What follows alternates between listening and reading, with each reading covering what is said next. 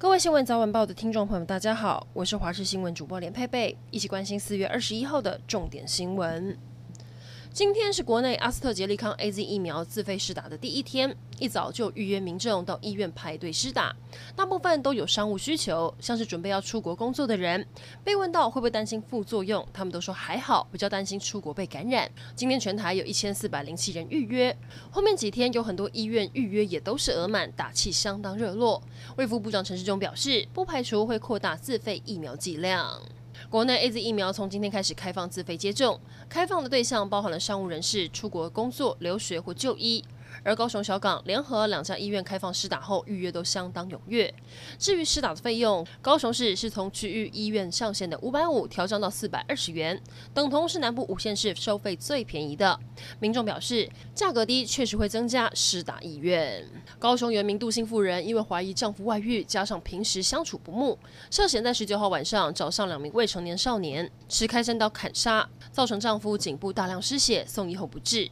警方逮捕行凶少年。两个人供称是受到杜姓夫人的唆使利诱，代价只有数十万元。两人因为一时被迷惑，铸下大错。台中市环保局在合川高污染热区放置了三十台水盒子水质感测器，成功的揪出污染来源。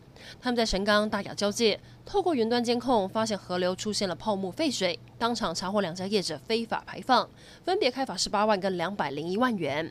环保局表示，干旱缺水期间，河川没有其他水源流入，一旦排放超标的放流水，更容易导致水质恶化。彰化八卦山步道因为地势高，可以远眺美景，吸引不少游客前往拍照。不过有两对年轻的男女为了拍出特别的照片，竟然爬上栏杆，还蹲在栏杆外。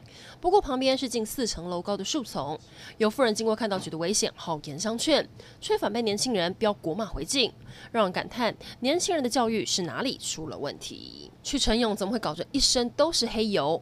高雄有一群晨泳泳客，清晨四点多在西子湾海域晨泳后，起来却发现身上都是海面上的黑油，全身从头到脚都是，甚至有的还吃进嘴里。泳客们怒批：高雄不止空气被污染，连海水也遭殃。附近居民说，当天清晨有闻到油渍味，海洋环保署获报，会同海洋局、海巡署等人员清理。目前持续追查油污来源，也要厘清是否是船只排放。国际消息来关注，全球确诊人数早就超过一点三亿人。纵观全球疫情，美国的确诊人数仍居第一，印度第二，排名第三是巴西。